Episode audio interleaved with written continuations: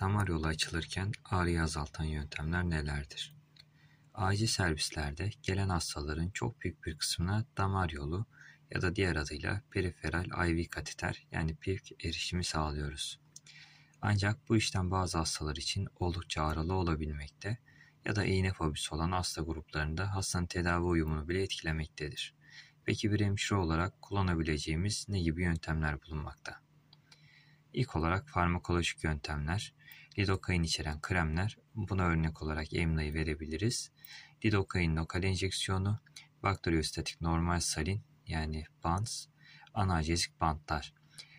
Non-farmakolojik ağrıyı azaltan yöntemlere bakacak olursak ise sıcak ya da soğuk uygulama ve vibrasyon. Bu grubun içine soğuk sprey de dahil edilebilir. Dikkati başka yöne çekme ve iletişim, valsava manevrası, bölge seçimi ve teknik yani kateterin giriş açısı veya kateter seçimi veya benzeri. Lidokain içeren kremlerden başlayacak olursak bu gruptan belki de en bilineni emla kremlerdir. Periferal IV katetere bağlı ağrıyı azaltmada en etkin yollardan biridir. Ancak krem alana uygulandıktan sonra etkinin istenlik düzeye gelmesi için 45 dakika beklenmesi gerekmekte.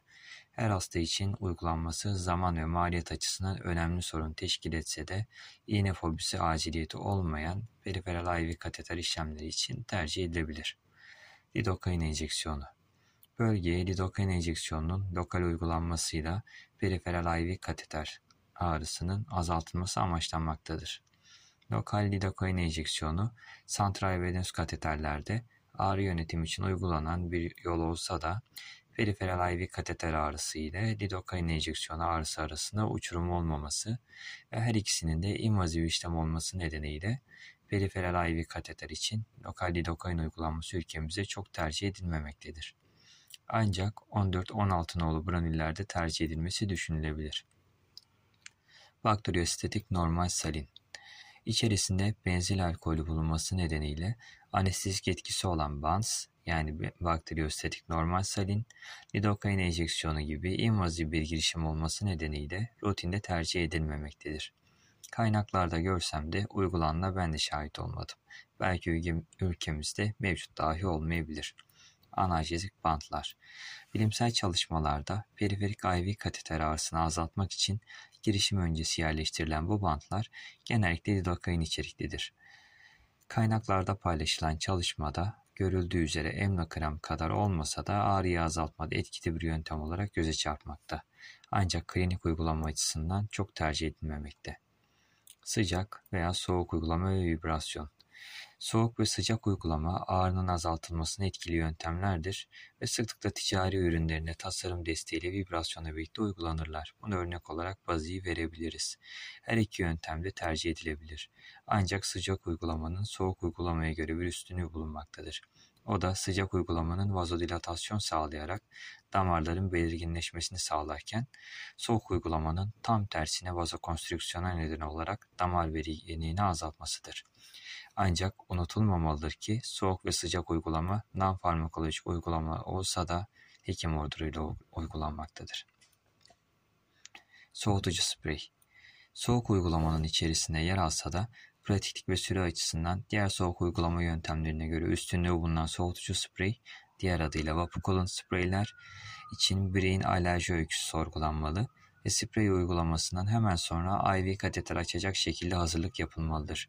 İritasyona neden olmamak için yaklaşık 12 cm kadar uzaktan 2 saniye süresince kateter açılacak alana sıkılmalı ve alan dezenfektan ile silinmelidir.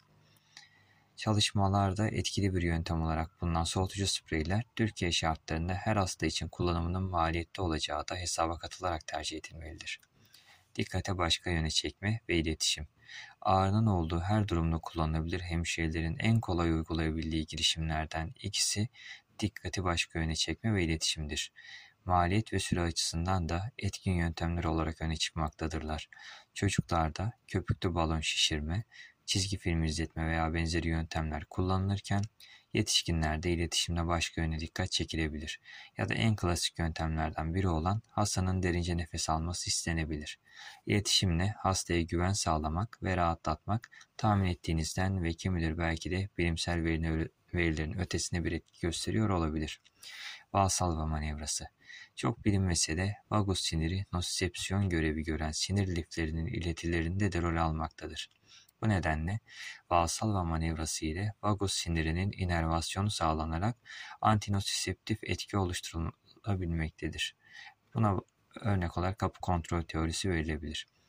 Kardiyak output'u yetersiz olan, bradikardik olan hastalarda hemodinamik açıdan risk barındırdığı için her hastada uygulanamasa da Valsalva manevrası, periferal IV kateter ağrısının azaltılmasında kullanabileceğimiz etkin yöntemler arasında bulunmakta. Son olarak farmakolojik yöntemler doktor orduruyla gerçekleştirildiği, süre ve maliyet gerektirdiği için tercih etmemiz konusunda bizlere dezavantaj oluşturmakta. Ancak non-farmakolojik yöntemler süre, maliyet ve kolaylık açısından oldukça avantajlı. Adeta farmakolojik ve non-farmakolojik yöntemlerin sınırında bulunan soğuk sprey, ülkemiz şartlarında pahalı olduğundan maliyet açısından zorluk oluştursa da iğne fobisi olan hastalarda tercih edilmesi düşünülebilir. Dikkati başka yöne çekme yöntemlerini lisans eğitiminden ve sık uygulanmasından bildiğimizi varsayarsak, bölge seçimi ve teknik konusunda neler yapabiliriz? Bu konuda gayet anlaşılır açıklamasıyla kendi mesleki deneyimlerini açıklayan Ramazan Akça'nın oldukça beğendiğim bir videosunu sitede paylaşmış bulunmaktayım. İlgili yazıdan izleyebilirsiniz. Beni dinlediğiniz için teşekkürler. Sağlıcakla.